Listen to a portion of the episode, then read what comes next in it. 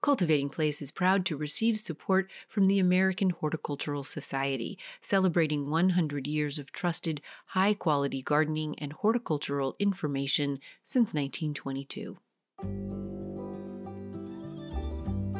This is Cultivating Place. I'm Jennifer Jewell. This week, we explore some farmer and seasonal food connections with Chef Dave Smoke McCluskey, founder of Corn Mafia and grower producer of Longhouse Hominy, Masa, and Grits. Based in South Carolina, Dave is an Indigenous foods educator and member of the Mohawk Nation, who invites us all to think about the history of the ingredients in our food, including those originating from the Native American lands we in the U.S. live on. Dave's quest for flavorful, real food stems from a very basic curiosity about his people's past, specifically, what has been lost. I spoke with Dave as the Pleiades rose in the night sky early in the year, and I am happy to share his journey story with you in this season of saving and preserving and savoring our growing season's riches in this time of harvest and holidays. Hi, Jennifer. How are you? I am well, and I'm really pleased to be speaking with you today. And I would love to have you share with us what a mission statement by might be for the growing or gardening or cultivating of place that you do in your life, Dave? It's kind of a, a an abstract question for me, if you will. Um, I'm a chef by trade. Um, so I'm, I'm I'm not really a horticulturist or a gardener per se, though though here during pandemic has been my first garden. Um, as I as I tell people at events or I tell some of the elders as they're trying to hand me seeds, I'm I'm I'm more of a shower than a grower, if you will. I'm somebody that cooks things. I look at food in a completely different way than others do. Uh, though I still have a great appreciation of of the, the the plants and where they've been and how they've been grown um, if they've been uh, nurtured or prayed to or just left to sit and grow. Uh, if they've been sprayed, if they've not been sprayed. My interests are is that um, we're growing foods that are local to our regions, if you will. Mm-hmm. Uh, be, because I feel that a lot of those foods that have been there for, in some cases, well over a thousand years, uh, grow better in their own surroundings, in their own natural surroundings that they've been managed for uh, you know, over a thousand years uh, from indigenous farmers uh, have, have, have nurtured these seeds and selected these seeds to grow better in our own region. So um, a lot of the time, I, I think and I hear and I talk because I talk to quite a bit of farmers as as as well and read quite a bit about the subject. Is that these these plants are they're adapted to the region, so uh, they don't need as many insecticides or, or other sprays and things like that to to kind of get them through the season. So I just kind of believe that if we can select, naturally select seeds to, to grow where they're supposed to and not be bothered by the things that are there, uh, we should be planting those things as opposed to things from other regions that generally don't have uh, any ties to the area.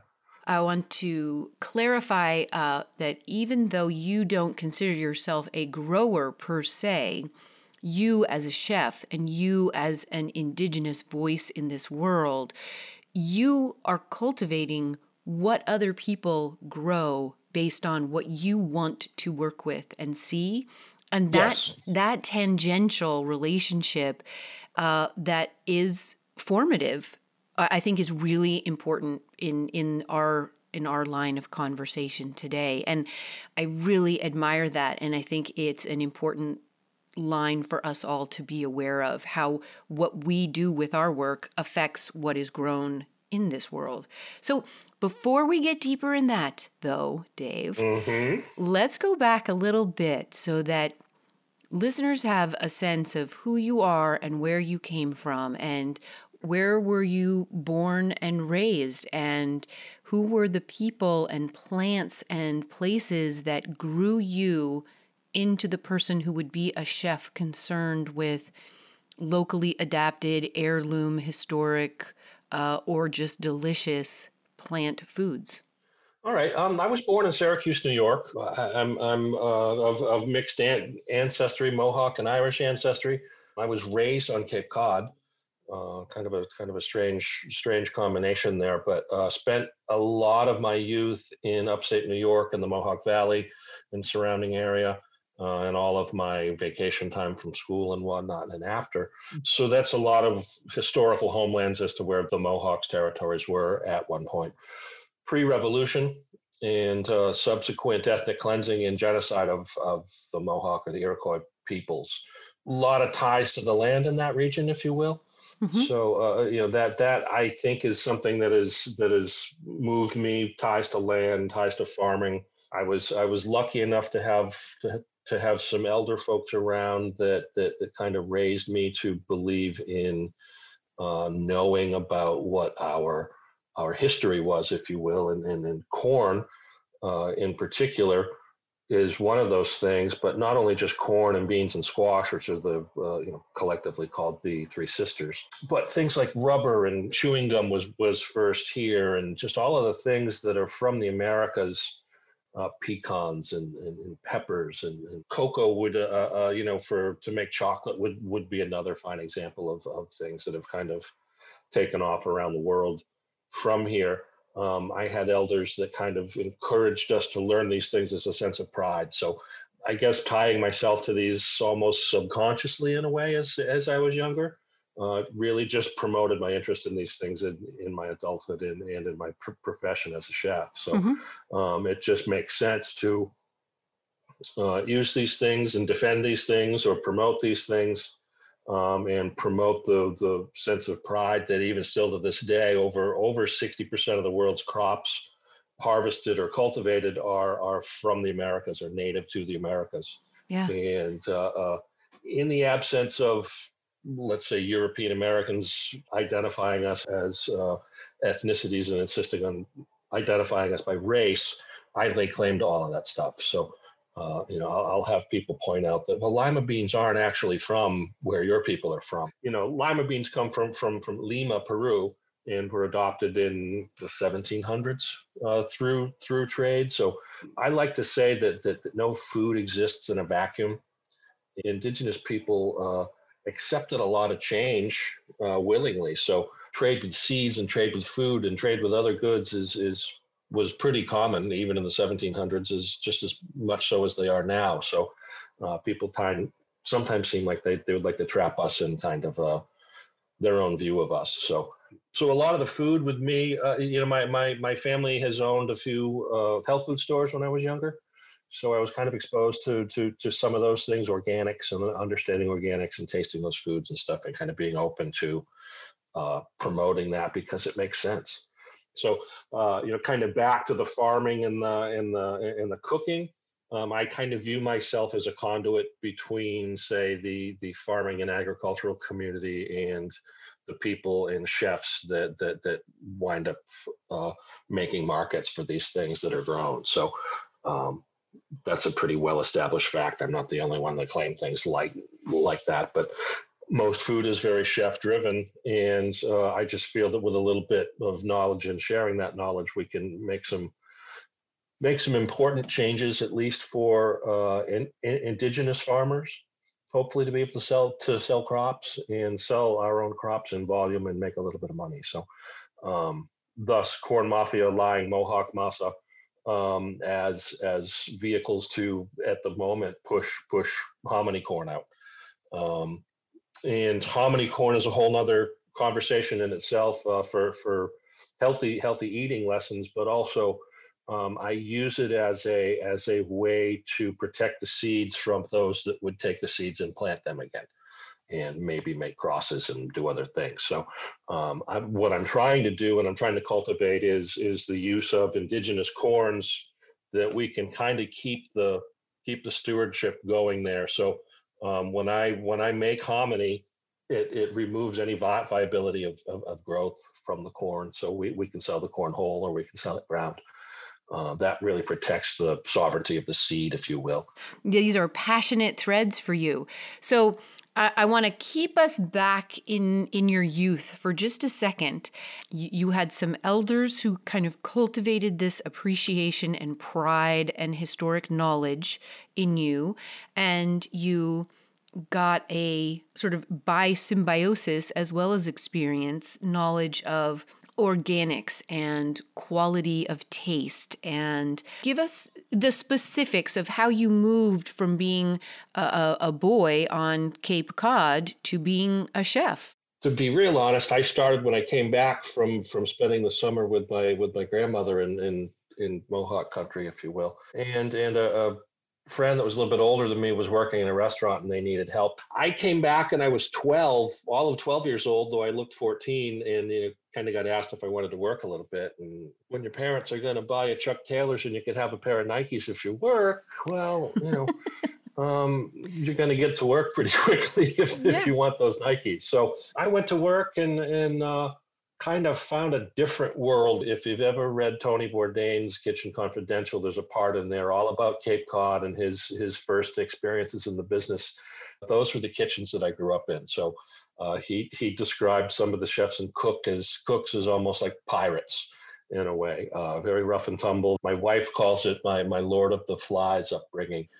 so uh, you know, you're 12 years old working with 20 and 30 year olds and teenagers that are older than you. I tell my cooks now, and I and I tell kids that I that uh, you know, when I teach, I tell kids that that kitchens are the great equalizer.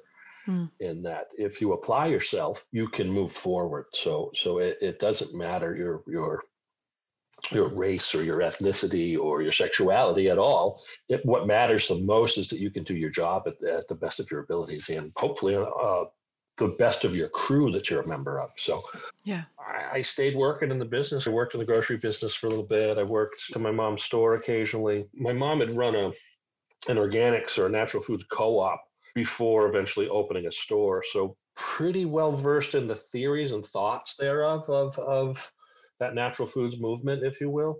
Fast forward through high school and grocery work, and then uh, into college, where it's back to a little bit of restaurant work. Uh, I, I, was not a culinary student, but by any means, I was a criminal justice major. So, hmm. in the point of realizing that I, that wasn't something that I wanted to do, even you know, I was minoring in juvenile justice at the time. Uh, one of my family members said to me, you know, what you know, what's something that you're uh, going to hate the least?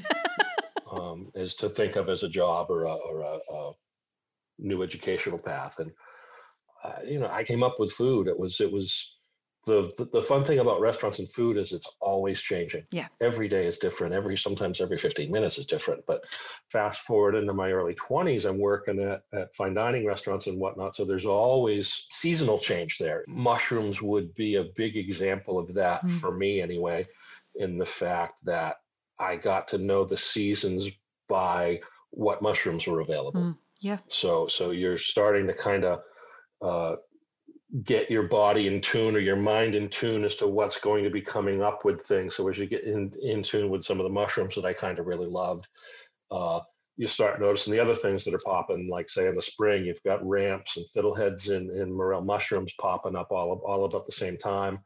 Uh, soon after, you have wild strawberries going. So uh, you have spring peas. So you you you start to exist kind of in this in this realm of seasonality that uh, translates to farming, that translates to foraging. I love to forage, so uh, you know there's another example of, of just food ties that are kind of cultural, but it's a nice day to get out in the woods. So, in turn, we can watch things grow and keep our eye on things to come back to harvest them that are wild, uh, but in a way are, are, are almost cultivated uh, by us, if you will, uh, or maybe they're just acknowledged.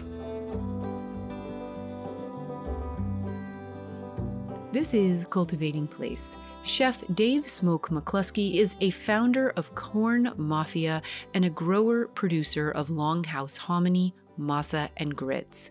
Based in South Carolina, Dave is an indigenous foods educator and member of the Mohawk Nation. He invites us all to think about the history of the ingredients and flavors in our food. We'll be right back after a break. Stay with us.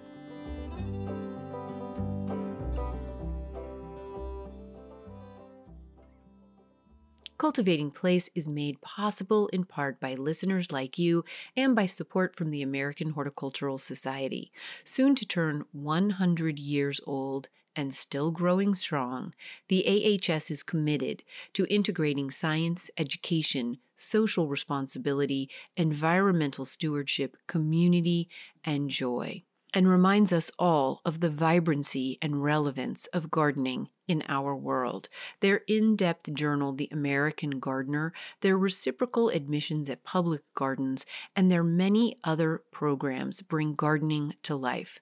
The Society's annual garden online auction takes place from October 28th to November 10th. Listeners of Cultivating Place receive a $10 discount on annual individual membership. So, for your annual membership to the American Horticultural Society, for this special Cultivating Place rate of just $25 a year, head on over to www.ahsgardening.org forward slash CP. Hey, it's Jennifer.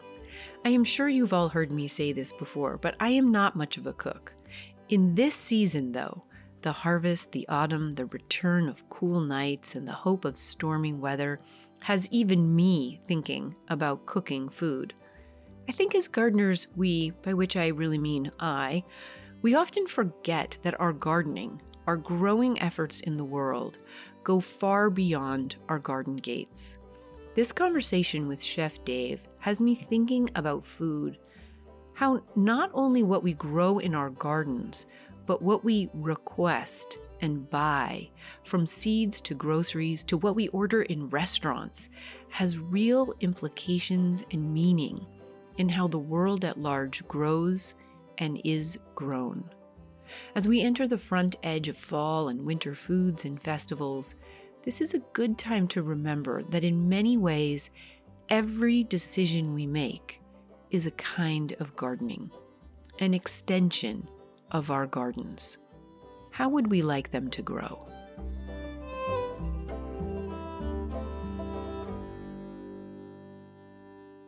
We're back now to our conversation with Chef Dave Smoke McCluskey, founder of Corn Mafia. Based in South Carolina, Dave is an Indigenous food educator and member of the Mohawk Nation who researches and recreates and re envisions the flavorful past of Indigenous foodways. Dave, who sees intimate connections to foraging and farming, says that foraging is a little like fishing. Sometimes you come back without fish, but you've always had a good day in the woods. Dave was an early member of Chefs Collaborative in Boston in the 1990s, advocating strongly for the link between good farming and good food in restaurants. As the high end restaurants wanted to buy the specialty organic or naturally grown crops, this gave farmers confidence to move in that direction, creating a whole new circular economy and therefore hope for a new food system. The fuller flavor from well grown, locally sourced produce was key. As we come back, Dave shares more about the nature of flavor from several perspectives, primarily that of a chef and grower, but also as a thoughtful historian. One of my one of my thoughts about always buying local is that the the food is always at its freshest point. So, uh, something shipped from California maybe five or six days from picking and then you've got another six or eight or ten days on it before it really starts to rot. Um, it some some things develop a bitterness to them that that, that aren't very pleasing. Um, but when you taste something that's right out of the garden or or a few days out of the garden, it's still kind of sweet and fresh, and and the the flavors are really there for some things. Um, I, I think it's a big misnomer that all organic things taste better than, say, co- conventional things because sometimes zucchini just tastes like zucchini. um, and, you know, uh, and the difference in that is that you know that it's clean, though. And that's a hard one to translate to your customer when they expect things to taste so much better. And it's like, no, it's still a piece of zucchini that's pretty bland. That I, I have to make it taste taste better. But um, same thing with chicken. Sometimes or, organic chickens, if if they're just raised somewhat conventionally but fed organic feed, they taste just like a conventional chicken. Um, it's it's when they're out running around and eating a lot of other things that they start to taste different, but then they start to cost more. Then, um, and people get a little bit weirded out about eating eating pastured chicken because they taste a lot different. Yeah. Um, and they taste better. But what I try to explain to them is that uh, you know it's it's not just the flavor there. It it often is just the knowing that it's what it's eaten or knowing where it's been. Right. Uh, last time I ran a restaurant, I, I had pictures of the chickens that I bought that were local, and I could point to the pictures on the wall when somebody would would question me why the chicken was expensive. I would point to that on the wall. I could pull up the chickens that had just come in this week. I could pick point out a picture of the ones that were harvested last week and show them. Right. Right. So uh, you know, and and then offer to take them to the farm that was a few miles down the road that raised all the local chickens and ducks that we used at there at the restaurant. We used their eggs and and uh, you know, we used it, everything from them that that we could there at the restaurant. So um, there's a symbiosis here that I that I try to talk about in in some of what I do. Um, more recently, over the past five or six years, building building thoughts about corn mafia is that what I try to do is make that link between the farmer and the public and the chef. Um, so if I can kind of um, chefs being very type A personalities. Um, if I can make a link between smaller farmers or indigenous farmers to chefs without the chef really entering into the equation with the farmer, um, sometimes the two do not get along. Um, chefs want their food now, today, uh, and farmers will give you that food when it's just right to pick, and that might be tomorrow or it might be next week. Uh, but chefs don't want to hear about that, so uh, there tends to be some some friction there at times. Um, what I'm trying to do is cut some of that off. But again, I'm trying to provide a, a, a almost a fair trade atmosphere for corn, right, for farmers to consumers. And I'm getting these strong themes through your life of both good food locally and sustainably, maybe for lack of a better word, sourced, yes. whether or not that's organic or or well done, ethically conventional. Yes. And the importance of making a, a quality living. Um, the economics of it is also a recurring theme. So I want to I want to have you bring listeners forward to to where we are now where you live now and and mm-hmm. what you do right now as well as a description of what what is corn mafia and what is mohawk masa as as endeavors and then we'll get more into the details of of that and as they relate to food sovereignty dave.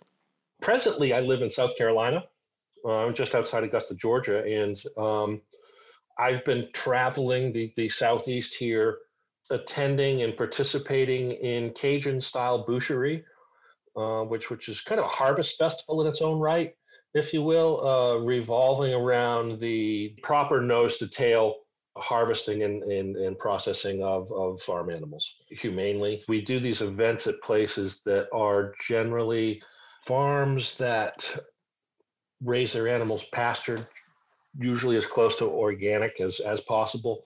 Uh, organic certifications are expensive, so a lot of farmers don't want to spend the money on that. So, which to me isn't always a big deal. If I know where things are and I know what they're using on things, I can kind of go, yeah, okay, I can see that. It's not that big of a deal. I don't always think that if that, that it's that much of a deal if we can eat most of what we eat organically or healthily, you know, kind of in a clean fashion that's just a modern reality. I don't think we're going to go back to having things all completely organic, though we should be focusing on not using as many chemicals. What I do with the boucherie is I usually had an indigenous team or team of chefs and cooks, and we we process corn and we show part of that process and how it's used with the the uh, animals that that we're harvesting. So um, we may feature uh, uh, or my, my, my partner in crime. He's he's of Mexican descent, so we'll do we'll make masa, um, and we will make uh, we'll make tortillas, we'll make tamales, we'll make all kinds of different things. And we're what we're trying to do is teach chefs, cooks, farmers, producers of things. We, are trying to teach them these techniques with with uh, most of the time with me with an heirloom or a Native American type of corn. So um, all corn being of the Americas, but um, these indigenous grown corns are important to me because it keeps seeds alive that are kind of dying out or don't have many people growing them. So doing this for a few years has, has made me see that there's a there's an opportunity there to, to sell some of these items because as chefs see different things, they want them for their restaurants and they want them because nobody else has them. So uh, this has kind of led to Corn Mafia and uh, most recently of as as uh, Lyeing Mohawk Masa, Uh, lying uh, is kind of a little bit of a wordplay, so that's lie with an e, not as a liar. But uh, lying is also the technique that that we refer to in most places nowadays as nixtamalization, which is the processing of corn with, in my case, hardwood ash into hominy. Um, and that whole process in itself, it's it's a it's a chemical reaction, if you will, between the hardwood ash and the water, creates a, a weak lye solution and it, it helps to remove the outer skin of the pericarp from the corn. But part of that process is also that uh, uh, you know as it removes and, and dissolves that indigestible part of the corn, part of that process is that it converts all of the vitamins and minerals and, and niacin that were previously unavailable for us uh, to digest. Uh, they're all there hmm. after the process. So the corn turns out to be a much uh, healthier product for us to eat. So I, I, I kind of preach the gospel of the the three sisters, and that is a, a diet rich in corn, beans, and squash because those three things together, they they they form a relationship with with uh, nourishing us that is that is incomparable to any other uh, poly or mono, monoculture per acre. They also provide a, a really um, sort of perfect uh, relationship for soil health as well. Yes, they do. Um, corn and beans have kind of a symbiotic relationship because of the nitrogen involved that the beans produce that the corn loves to eat. So the, the, the corn also provides a, a tall thing for the beans to kind of grow up. Squash in its in its own right, then uh, planted just a few weeks later, uh, provides ground cover or mulch, you know, kind of a living mulch, if you will, around these plants. So there's less need of weeding pretty ingenious system, uh, the uh, Three Sisters Garden. Uh, some people will argue that that there's more sisters than that. The Three Sisters derives from the, the the Milpa system, which is which is you know indigenous to Mexico, which which I think there's 24 or 25 things that are grown around each other at at, at different points in the field.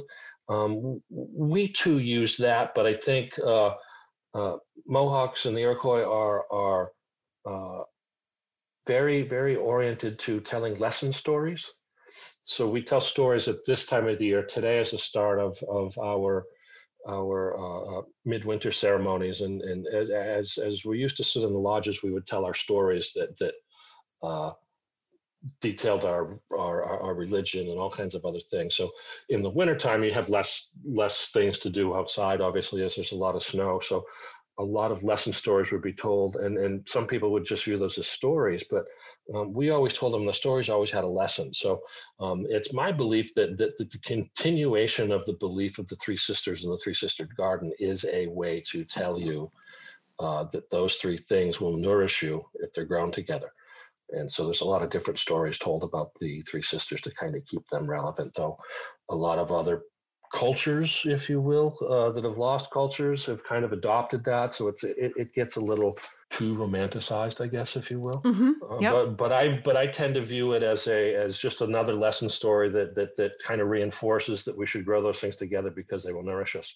Um, I go a step further in in in my belief that they are merely vehicles uh, for us.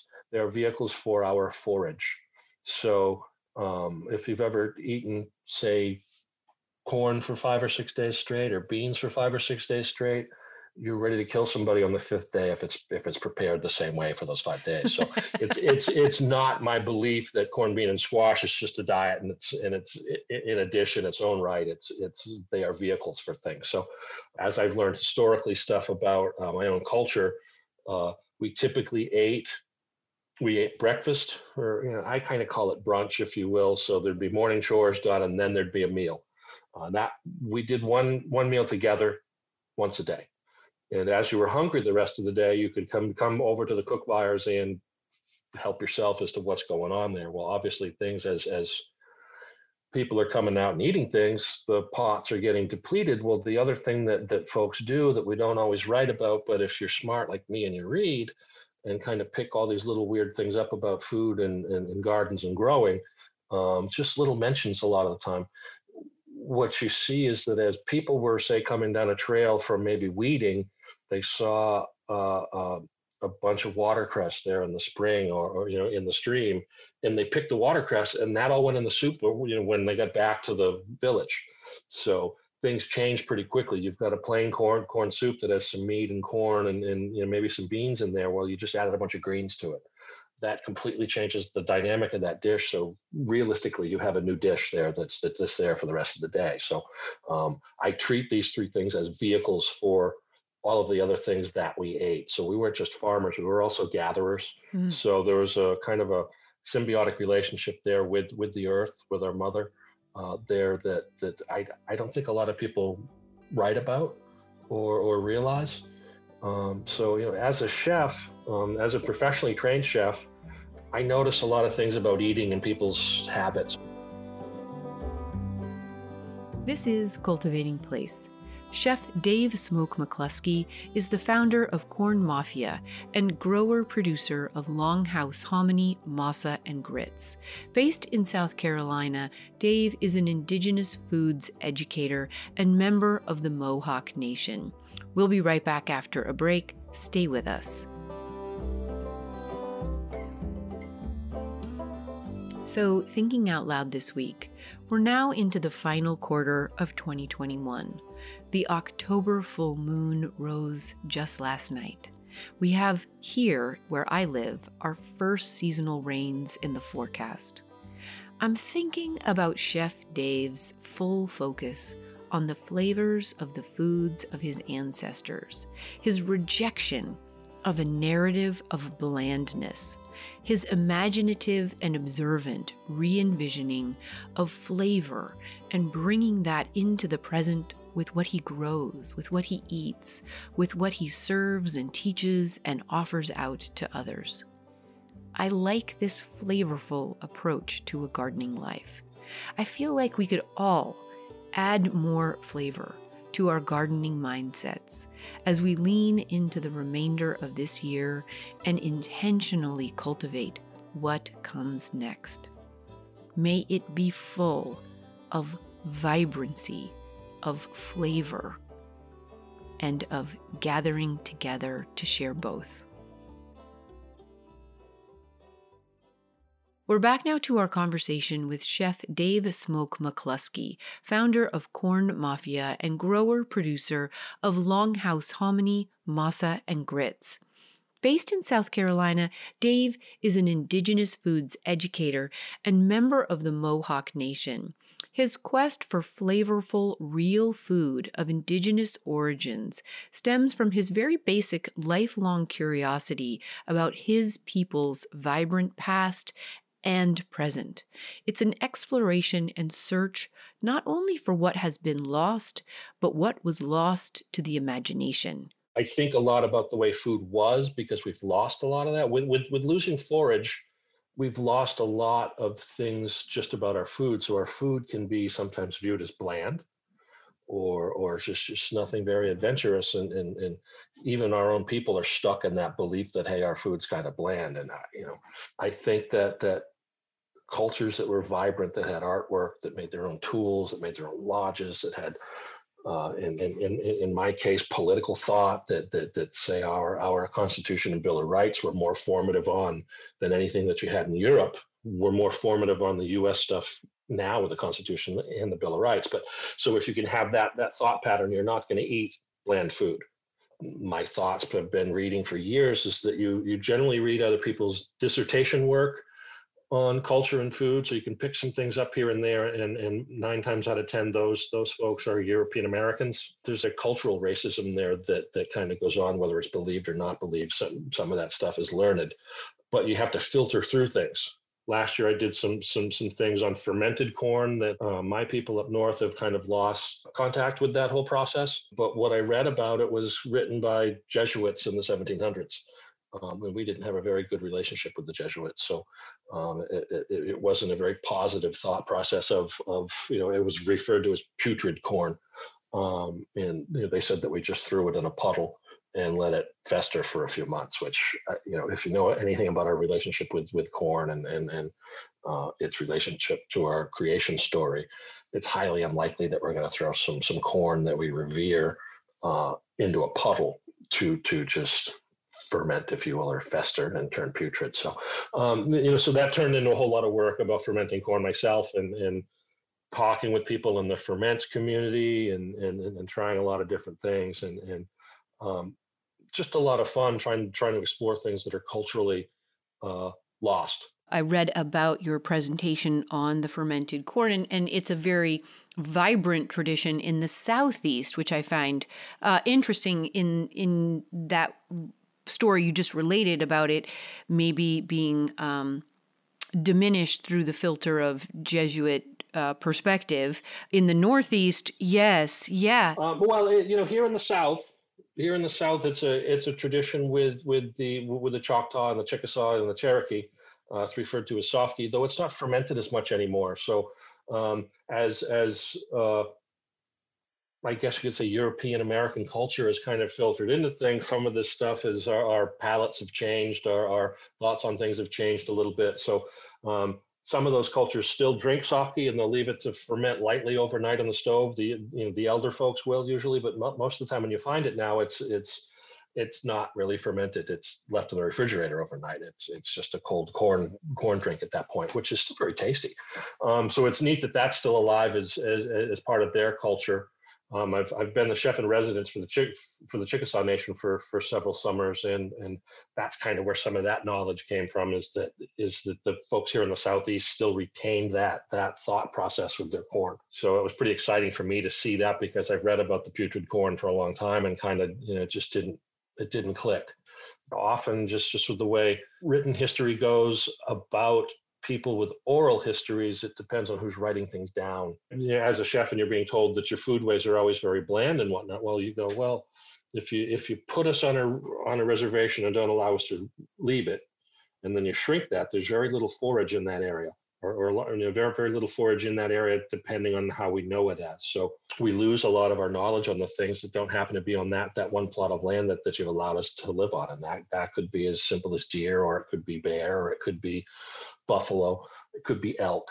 Um, so, so you lose these things in your foods and you've replaced them with things. And, and as a chef cooking new American food in the you know, late 80s and early 90s, we looked a lot of the time, we looked at what uh, colonial folks were, were eating and growing. And, and uh, what I realized at the time, a lot of that was very reflective of the indigenous foods that were around, though uh, few, few people were, were given credit for that. So yeah you start to see a vibrancy in food a vibrancy in, in, in beans i belong to one or two secret bean groups online that uh, are people sharing pictures of just all kinds of beans and heirloom stuff that that uh, I, am sure ba- Baker Creek or any of those other places would love to get their hands on. It's interesting to see uh, those beans, the different corn, the different squashes. Um, there's there's all kinds of varieties of things that are not that far off from from the original or from what everyone else is used to, though they might be flecked with purple or red or.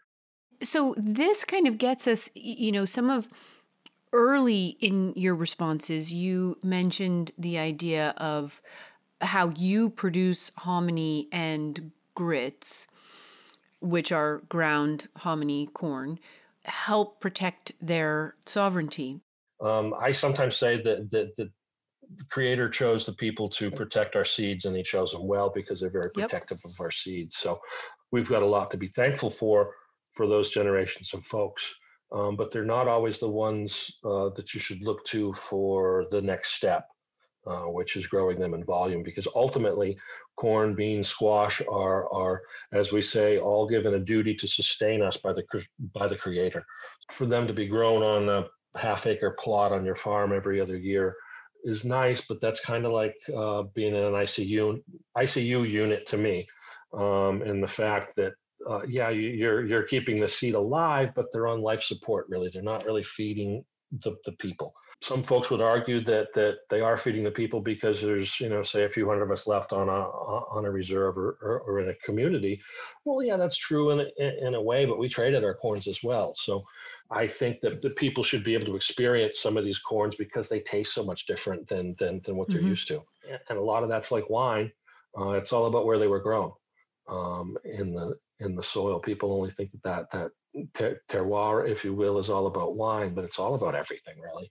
Uh, where it's grown, how it tastes, so it's a that that to me is a whole different thought process than than say conventional farmers or or European American farmers feel about a lot of things. Is that oh it's it's, just corn it'll grow. Yeah, yes and no, but you know there's there's some corns that'll grow here that that do really well in the soil. There's others that that don't, and it's not really going to be fixed with with fertilizers or watering or not watering. It's just that they've been selected over you know centuries to grow here and it's important now with climate change um, that these same seeds that have grown here, say for a thousand years, as, as our climate's changing over the over that time, and our climate looks to be changing even more so now, it's important to grow these same seeds out in volume. I believe to select the ones that are doing well for here. Okay, well, so make the connection for us. How does this relate to Corn Mafia, to your Longhouse hominy, masa, grits, and your other food work? It's it's not just a, hey, they get to seed select, or or hey, I get to sell some corn. Um, to me, it provides a marketplace for that corn eventually. So the people that are growing those seeds out have a marketplace. They can trust the sovereignty of the seed because I turn it into hominy and then I sell it chefs can be assured that they're having things or have the opportunity sometimes to buy a whole lot of, of a specific corn and serve it at their restaurants um, or in their small gro- grocery chains, if you will. So um, I've got some some contracts for wholesale stuff kind of sitting in my inbox that I've kind of been uh, uh, waiting on be, be, be, because I'm I'm still working on my my whole process of how how I'm going to be doing things. So uh, I'm I'm in my COVID in, infancy here with the business that uh, just really kind of dropped in my lap. So um, I've been doing a lot of this stuff in in writing a book about the the three sisters and a cookbook and whatnot. And and uh, as as my own mind has evolved about that cookbook um, and the processes thereof. Um, I realize that there isn't many sources any longer for for true hominy corn, and uh, what I would what I've been preaching over the past few years um, about the Three Sisters diet uh, really requires that that hominy corn, if you will, because it it, it really makes that diet what it is. Um, so yeah. that's turned to me kind of and, here in, in, in pandemic. Uh, I gave up a teaching job to stay here at home and not be in crazy high school pandemic uh, teaching classes and, and, and you know my son decided to stay home from from, from middle school. It just kind of I've, I've had some folks that are kind of in the background for a few years now pushing me to do something like this and i kind of just said well i'm, I'm at home all the time now. Why don't i try it? I've, I've, I've had stockpiles of corn here under the guest bed for years that, that I would use that I would use in food events um, and well, uh, you know, as as last last year, as all the food events quickly disappeared, I'm going, well, I got a you know, I got a couple hundred pounds of corn here that I got to do something with. Um, and I just, you know, that's kind of how how things kind kind of rolled out. And you know, with my realization that I that I I need a source, uh, I need to find a source that does hominy uh, for people to buy things if they're going to buy the book and follow the diet, if you will, if that makes sense. Yeah. Where should people find you? At the moment, I'm I'm just about to set up a website. Um, right right now, I'm I'm uh, pretty much I'm all word of mouth. So so we're we're, we're small batch. Um, we're we're word of mouth. You can contact me at Corn Mafia on Instagram, um, or uh, at Cod Chef on Instagram, or Dave Smoke McCluskey on Facebook. Um, and and uh, I will send out a newsletter that that tells everybody how to how to purchase our products. Because we're a small batch business, I, sometimes I have things, some sometimes I don't. So uh, right now, I just picked up a whole bag of red red Pas-Salé corn. So I'll have big fat red red Pas-Salé corn as as hominy for for sale again, uh, probably the next week or so. So. Um, we're just rolling out a, as I'm finding here in the southeast, it's the perfect place to be selling grits because it's the one place in the country where people eat still eat quite quite a bit of grits. Um, but what I'm finding out is is they prefer the yellow grits, or or some of them do. So uh, I'm just rolling out a line of of yellow hominy grits for all y'all, as we say. So um, just a bit of fun. I've got another one in the works. We're waiting on labeling. That's that's uh, uh, tentatively referred to as Warriors of the Rainbow. If anyone's f- familiar with that kind of myth or story, uh, just a fun, fun thing for me because I had a bunch of different colors of corn around that I nixtamalized and turned into hominy grits, and they're all ready to go. I'm just waiting for labeling for that, though that may morph into some, in, in into another wording, but. Um, we have some some fun here. I'm, I'm not sure if you've seen the Corn Mafia logo, but that's a grenade that's actually a corn. So, um, uh, you know, a little bit of rev- revolutionary stuff there. Um, but people seem to love that that that grenade. So um, the corn grenade. So uh, it's a hard image for us to, to to lose in in not wanting to have kind of a whole mouthful of corn under one one banner. Um, we came up with Lyeing Mohawk as a as a term, and that's got a crow with a with a with a red star and, and, kind of a Bas- Basquiat-esque crown on him. Um, that's Lyeing Mohawk masa. So uh, that's that's masa or corn flour for tortillas, tamales, all kinds of things. Um, cornbread. A lady's going to be making uh, Iroquois cornbread tonight on a on a cooking demo uh, with with our stuff, and it's it's it's it's all kind of cool and, and taking off. Yeah, so. I want to get on. I, I want to get on the mailing list because I love grits. I love grits a lot. Well, what I've done with these is is here we're back to talking about a little bit of that that thought process of of history.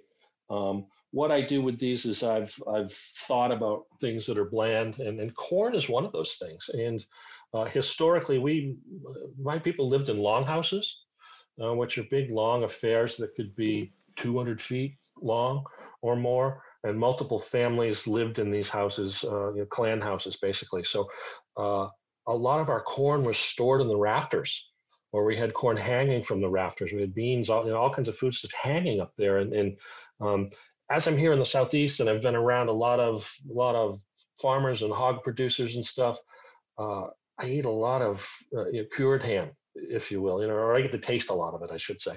Um, and my thought process is that as, as you're standing in somebody's smokehouse, it's it's it's just deeply smoky. Well, if you've ever stood in a longhouse, which I have, it's deeply smoky, and people have written about that for hundreds of years. How how how smoky it was in our longhouses. So that that you know, we may have had a few small chimneys or fire holes in the in the in the roof, and that was about it. So.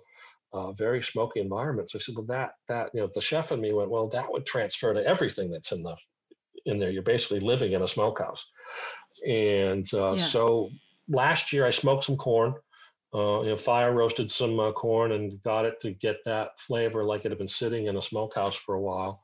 And uh, we came up with what we refer to as longhouse hominy. Yum. Uh, which is just my, my thoughts on possibly how our corn tasted at one time.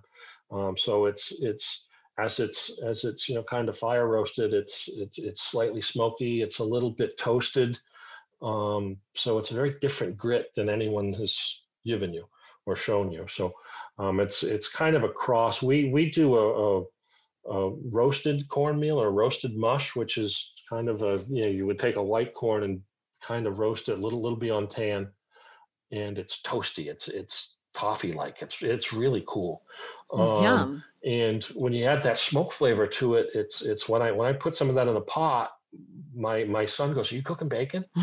so it's it's uh, you know it's bacon without pork, if you will, uh, or a little bit of reminiscence there. And I've had a few customers tell me, you know, that's what my husband or my wife said is, you know, when they're in the other room, "Are you cooking bacon? Or you got ham going?"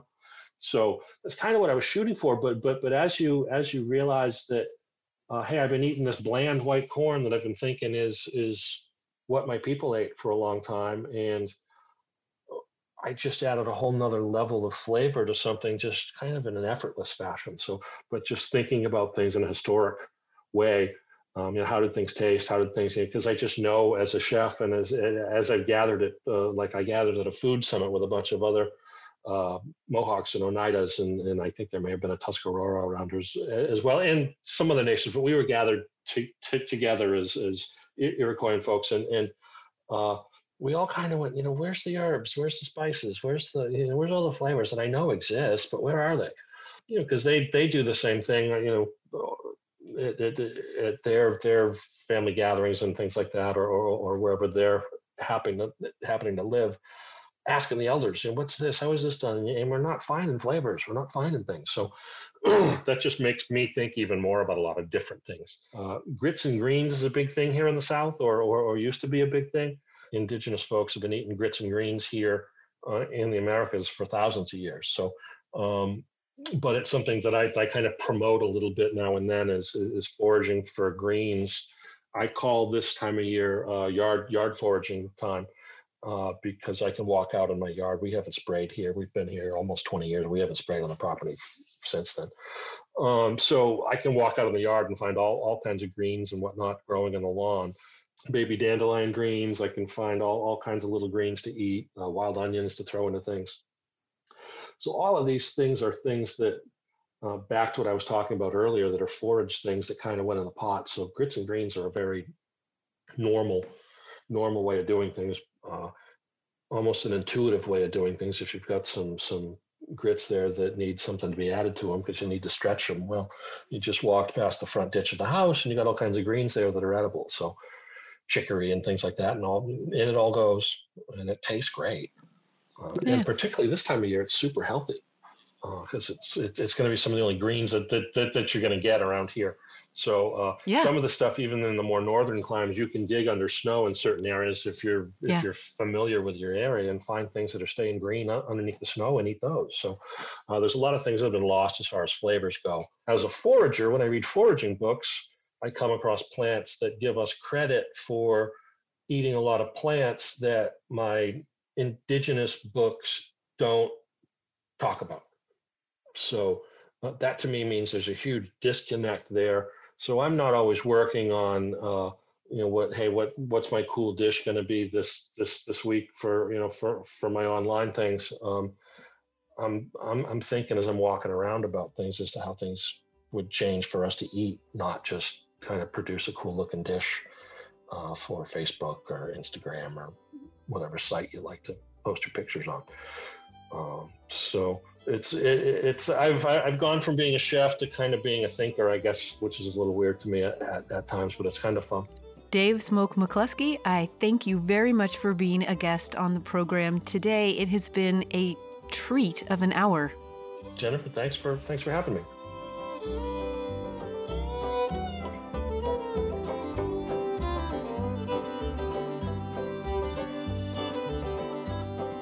Chef Dave Smoke McCluskey is the founder of Corn Mafia. He is a grower and producer of such traditional corn products as Longhouse hominy, masa, and grits. Based in South Carolina, Dave is an Indigenous foods educator and a member of the Mohawk Nation who invites us all to think about the history of the ingredients in our food, including and especially those originating from the Native American lands we in the U.S. live on. He has a strong belief in the power of flavorful, real food, which stems from his very basic and lifelong curiosity about his own people's culinary past.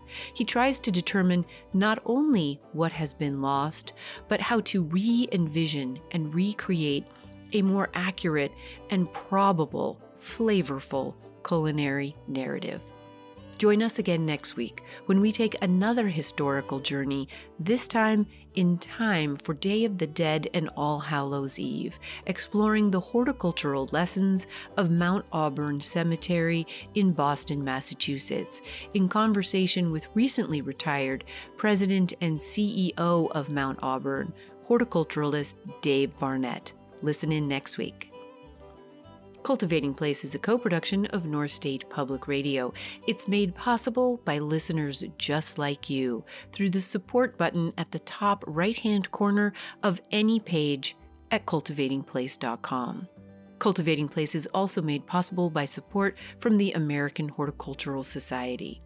To read more and see many images from the life and history of Chef Dave Smoke McCluskey's Corn Mafia, head over to cultivatingplace.com where you will find this week's episode show notes under the podcast tab. The Cultivating Place team includes producer and engineer Matt Fiddler and producer and development director Sarah Bohannon. We're based on the traditional and present homelands of the Mechoopda Indian tribe of the Chico Rancheria. Original theme music is by Ma Muse, accompanied by Joe Craven and Sam Bevan. Cultivating Place is distributed nationally by PRX, Public Radio Exchange. Until next week, enjoy the cultivation of your place. I'm Jennifer Jewell.